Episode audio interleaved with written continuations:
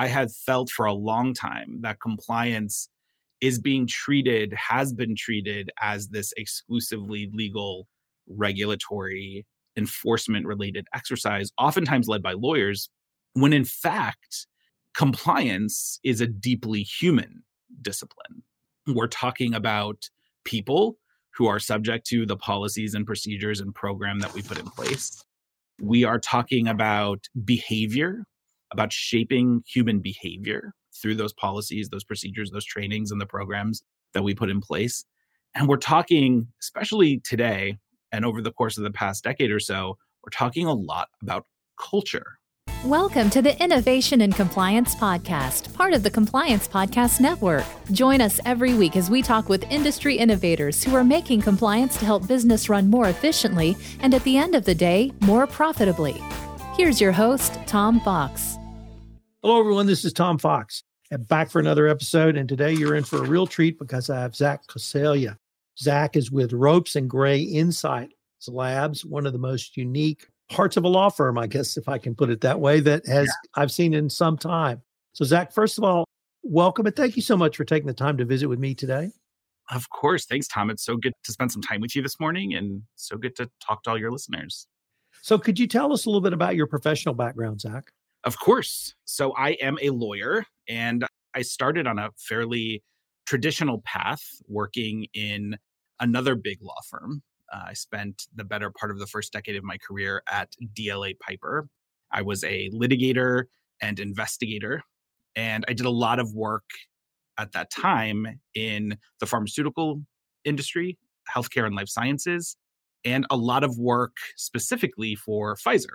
And so after working at DLA Piper for many years, I went in house. I went to one of my clients to be the head of investigations in Asia Pacific for Pfizer. And during that time, I lived and worked in Beijing for a number of years, which has an expiration date, and came back to the US.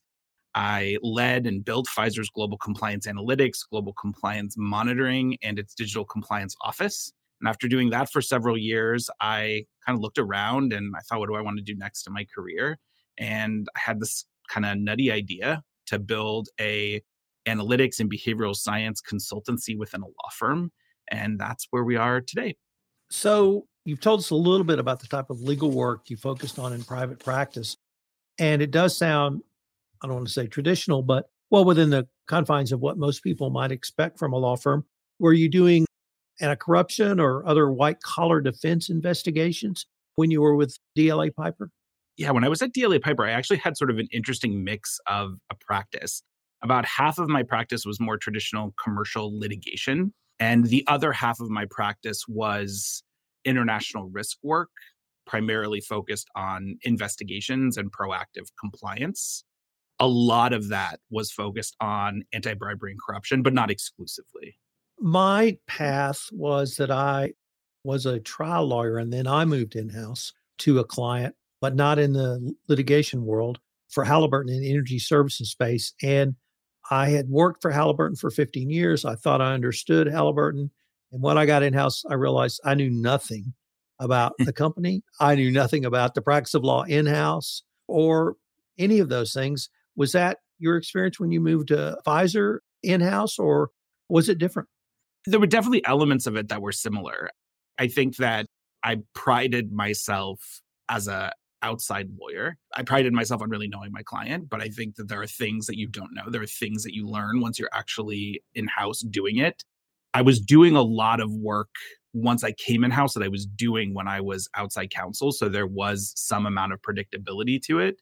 But being an in house lawyer was not what I expected it to be. It was very different. And I think a lot of the reason that it was different for me, at least, was because right away I was living in another country, which was unusual and somewhat unsettling just because you're so far away from home. A big part of that was just managing the time zones.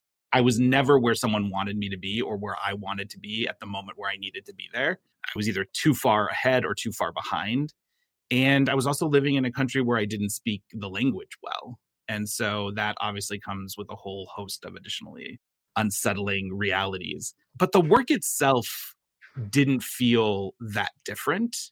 getting to know the people and the personalities as an in-house person as opposed to an outside lawyer was definitely different and i learned a lot a lot of the work that i did in those initial years was just about relationship building and trying to figure out the organization in a way that you just simply couldn't as an outside lawyer i guess my biggest aha was possibly like many lawyers in private practice i looked down on in-house lawyers as that you were in-house simply because you couldn't make it at a firm when I got in-house what i realized was they were playing chess while I've been playing checkers.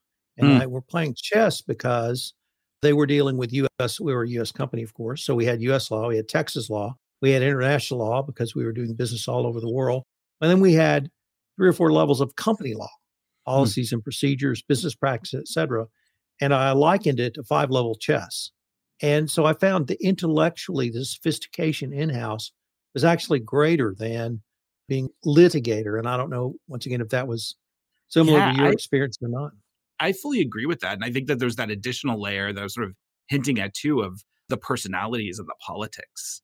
You can somewhat insulate yourself from a lot of that, or your client insulates you from a lot of that when you are the outside lawyer. But once you're in house, you're both doing those things that a lawyer does, whether you're in house or outside but you're also managing a complex organization with personalities and people in ways that you just simply i simply didn't as an outside lawyer. And that added a n- whole nother dimension to the work.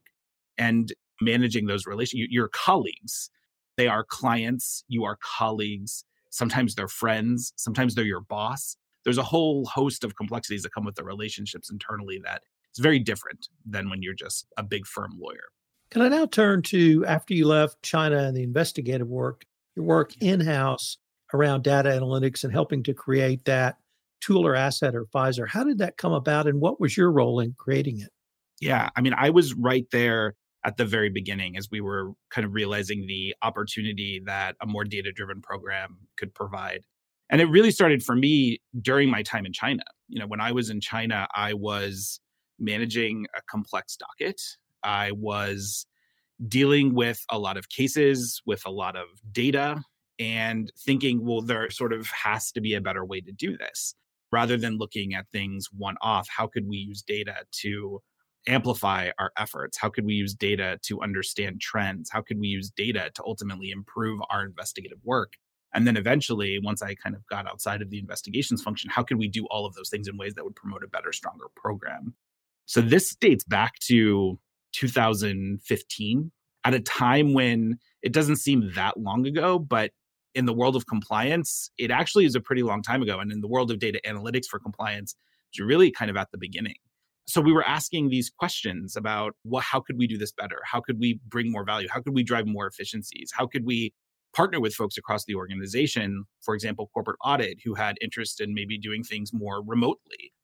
instead of looking at things in isolation, how could we use data to potentially understand patterns of behaviors across an entire subset of people or across an entire subsidiary or geography or across the entire organization? And so, from asking these questions, it ultimately led us to realize a couple of things. One, we needed to make some additional investments in technology if we were going to be able to do this successfully. Two, we needed to make investments in human capital. We needed different skill sets on the team if we were going to do this successfully. And three, we needed to take an intentional approach to all of this, meaning it wasn't just going to be a strategy that finds its way onto the list of annual goals and objectives. We were going to build a function, we were going to build a real coalition across the organization to do this and to do it right. And I was right there. I mean, I felt very strongly about this in part because I was inspired by the possibilities from my time in China. Did that scope or enthusiasm for the project did that come literally from the top of the organization did it come from the cco or, or, perhaps others yes is the answer to that question yes our cco was certainly behind this idea from the very beginning and as were people sort of up and down the chain i think the truth is very few people then and truthfully very few people now fully appreciate what it means to build an analytics capability within a compliance department. I think there are a lot of misconceptions.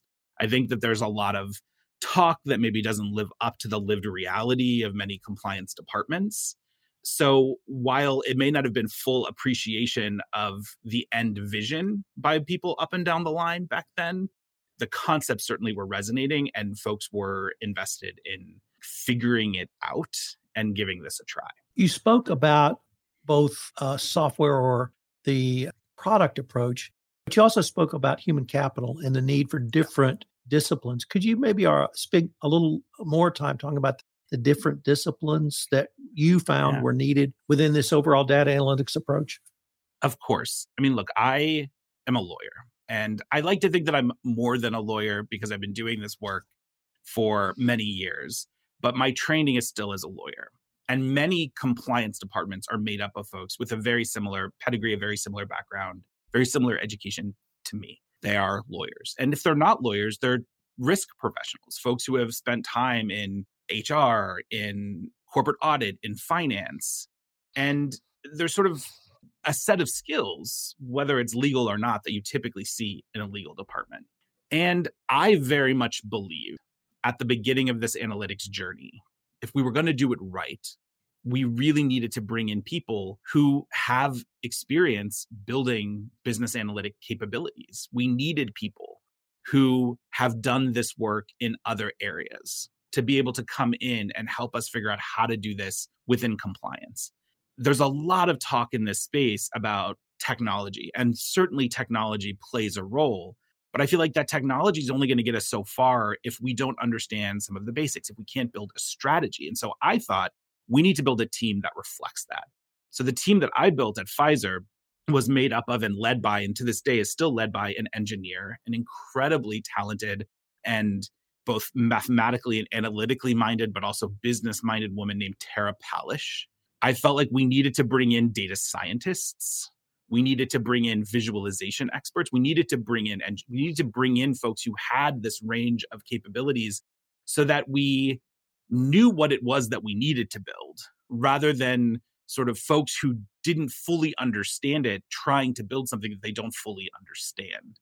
And so what we ultimately did, what I ultimately did was lead a team that merged deep subject matter expertise of compliance with deep subject matter expertise of data analytics. I'd now like to move to or transition over to your move to Ropes and Gray. What led you to Ropes and Gray? And of course, what led to starting the Insights Lab? Well, I was at Pfizer even dating back to my time in China, which at this point was 10 years ago, I began to shape a point of view that very much shapes and powers the lab that I now lead at Ropes and Gray. And that point of view began with, honestly, a bit of frustration with compliance as a discipline. I had felt for a long time that compliance is being treated, has been treated as this exclusively legal regulatory enforcement related exercise, oftentimes led by lawyers, when in fact, compliance is a deeply human discipline. We're talking about people who are subject to the policies and procedures and program that we put in place. We are talking about behavior, about shaping human behavior through those policies, those procedures, those trainings, and the programs that we put in place. And we're talking, especially today, and over the course of the past decade or so, we're talking a lot about culture. And so much as I looked at the analytics opportunity within compliance, I also looked to the sort of human and psychological component and opportunity within compliance. And so when I was at Pfizer, I worked with a lot of law firms and got terrific world class legal advice, including from firms like Ropes and Gray. You know, I was able to get a multidisciplinary team when I needed it from consultants. But I thought, why can't we have all of this under one roof? And as I was looking around, I actually felt like there was an opportunity. There was a service offering that I felt like I needed, which was a mixture of the law, analytics, behavioral science, and creativity that didn't live under one roof anywhere. And so I thought, look, there's a reason for this. Either no one's thought of it or it's a terrible idea. So I decided to put my hypothesis to the test and envision this idea of a consultancy, an analytics, behavioral science, and creative consultancy that lived within the walls of a global law firm. And I just started pounding the pavement and using my law firm contacts to see if anyone was interested in going on the journey of building that with me. And Ropes and Gray ultimately was. So similar to Pfizer, there had to be at least, if not enthusiasm, some interest in Ropes and Gray in your approach. And I have been a managing partner, I've been a partner. And I know how difficult it is for law firms to not only embrace, but even try something new sometimes. It strikes me in listening to this that you had to have, once again, really the top of the firm supporting your efforts to do this. Would that be a fair assessment? Yes, no question. I think I have a bit of a skill of getting people excited about things that they may not fully understand. something I think I've done throughout my career, both in terms of building the program that we built at Pfizer and building the lab here at Ropes and Gray. It started though with my decade plus long friendship and collaboration with a partner here at Ropes and Gray named Amanda Raad, who is the co-founder of R&G Insights Lab with me. Amanda is a partner in our London office. She also co-leads our anti-corruption and international risk practice. Amanda and I have known each other for a long time, and our relationship goes back actually to work that we both did for Pfizer when we were fairly young lawyers. And we've stayed in touch over the years. And so she was experimenting with behavioral science in the legal world in her practice. I was doing the work that I was doing, bringing creativity, behavioral science, analytics into my work at Pfizer. And our friendship ultimately led us to have this meeting of the minds where we were like, let's see if maybe this idea that we could do it together. And maybe that, well, you know, I said I was starting to pound the pavement using my law firm context. Well, Amanda was at the very top of that list. So it started there with this long friendship and relationship with Amanda. But you are 100% right. We were able to make this happen because we had buy in, we have buy in, support, and investment at the highest levels of the organization. And the creation of the lab really wouldn't have happened without the leadership, mentorship, and support of our managing partner. That's really where it began and that's where it ended. And I should also note this all happened right in the heart of COVID. So we did our first pitch to the managing partner here, I think in March of 2020. and several weeks later, I said to Amanda, I was like, wow, I mean, timing just really, timing is not our friend. This is too bad. I don't think this will happen now. And credit to Ropes and Gray's forward thinking nature and their commitment and belief in this idea that the lab launched that July.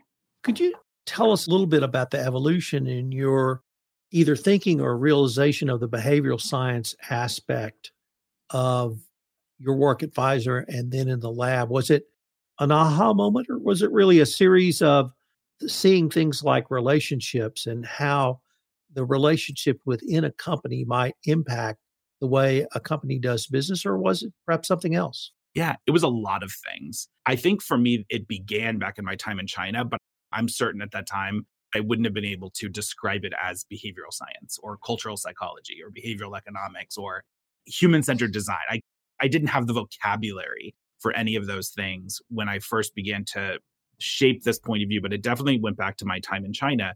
And to kind of echo what I said before, I mean, going there was at times unsettling. I had worked in China for years before and traveled there dozens and dozens of times and really had become a bit of an expert on anti corruption compliance in China. So it wasn't like I was a complete fish out of water, but being there on the ground, living there, experiencing it in a very different way, and feeling the tension, most importantly, feeling the tension between a very local business run by locals and a compliance program that was being cascaded down from New York.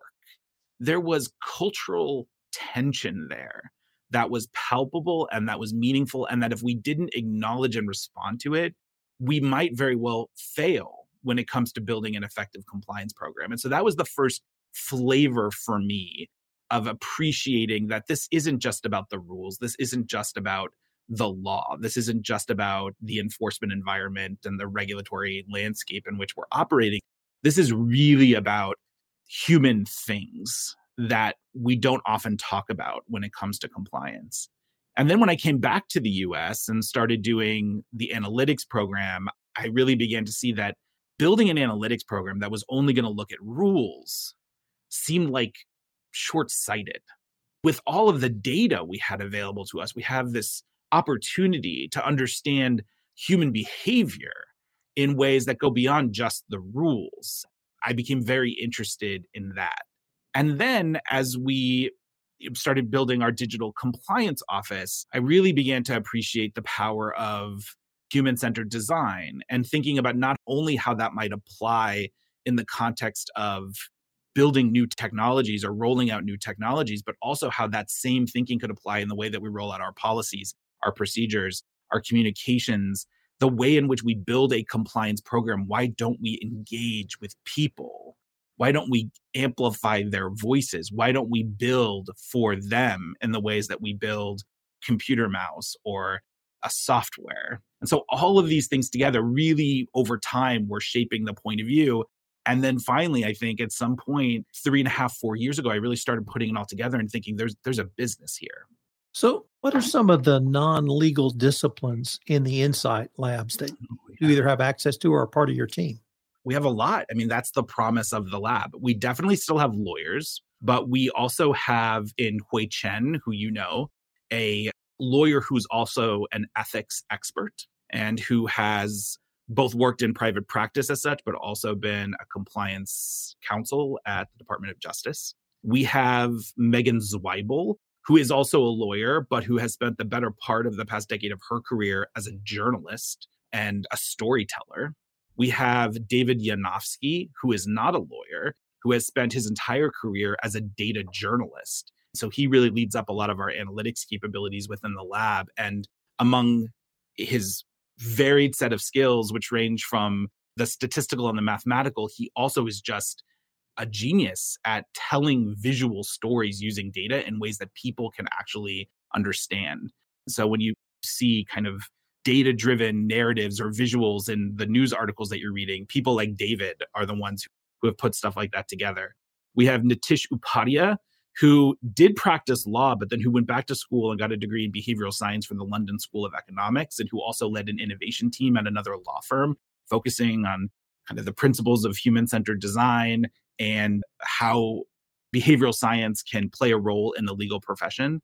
We have Caitlin Handron, Dr. Caitlin Handron, who got her PhD at Stanford in cultural psychology, who is not a lawyer, who focuses on how we can take a more intentional, more thoughtful approach to measuring and shaping culture and who's dedicated much of her career to doing just that.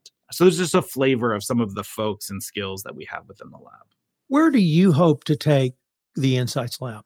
Oh, that's a great question. I mean, we already have taken it to places that I'd not fully appreciated when we came up with the idea. You know, we started as a compliance consultancy because that's what I knew.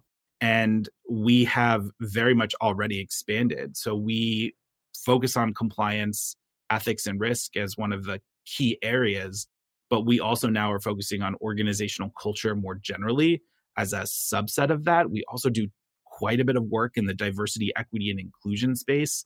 A lot of that is coming off Caitlin, Dr. Handron's expertise as someone who has studied human bias and there's been a lot of opportunity for us there. And we've also begun to expand and actually done quite a bit of work in the ESG and the environmental social governance space with our world class ESG legal team.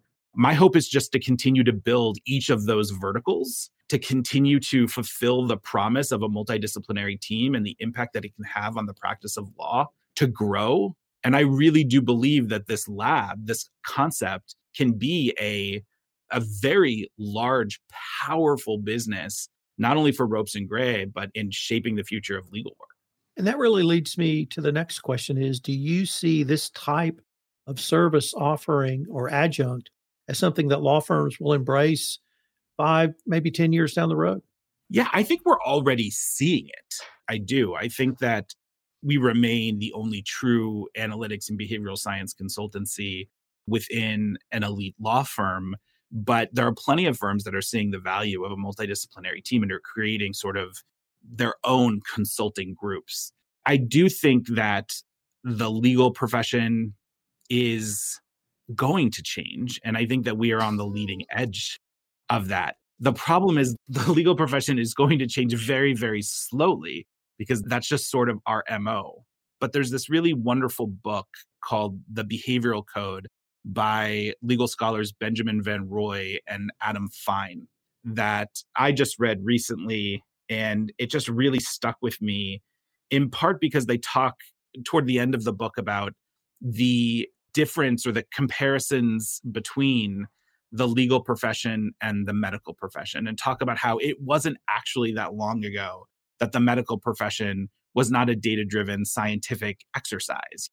They were responding to things with bloodletting rather than really doing clinical studies and collecting data to help us understand how to actually treat human ailments. And in some ways, that's kind of where I feel like the legal profession is today. One of the phrases that sticks out to me from their book that just resonates in my mind every day is that one of the most, I'm paraphrasing here, but that one of the most powerful behavioral codes that exists in human existence are our legal codes. And yet they're built by, as they say, behavioral novices. And I think that there's a huge opportunity for us to embrace behavioral science, to embrace a more scientific point of view, to embrace the world of data in ways that actually advance our profession. It didn't happen in the medical profession overnight. It's certainly not going to happen in the legal profession overnight. But I do think that having the humility to acknowledge that other disciplines might actually be able to help us make the legal profession stronger would be to the benefit of the profession itself. Uh, let me change the focus just a little bit because you now have a podcast. I do. And uh, you and Hui Chen started a podcast. Could you tell us the name of the podcast, what it's yes. about, and where you hope to perhaps take it? Yes. So the podcast is called There Has to Be a Better Way, question mark. We call it for short the Better Way podcast, again, with the question mark. The question mark I emphasize because we don't have all the better ways. It is a innovation podcast, maybe better said, it's a curiosity podcast where we are kind of going on a journey of identifying better ways and people who are identifying and finding their own better ways to a range of organizational challenges. We will talk a lot about compliance, ethics, and risk, particularly at the outset of the series. But we will also talk about things like diversity, equity, inclusion, and organizational culture, and just a range of organizational challenges that are demanding better ways because the same old status quo ways just haven't really been working. You can find our podcast on wherever you find your favorite podcasts on Apple, Google, Spotify, etc. We just hope I want people to listen and I just want to continue the journey. It's been really fun for us to both get to know each other a little bit better and to talk about some of our better ways, but also to bring in some really exciting guests who are doing interesting and important work and who are like us just trying to address our own frustration with the status quo by actually looking for a better way to do things.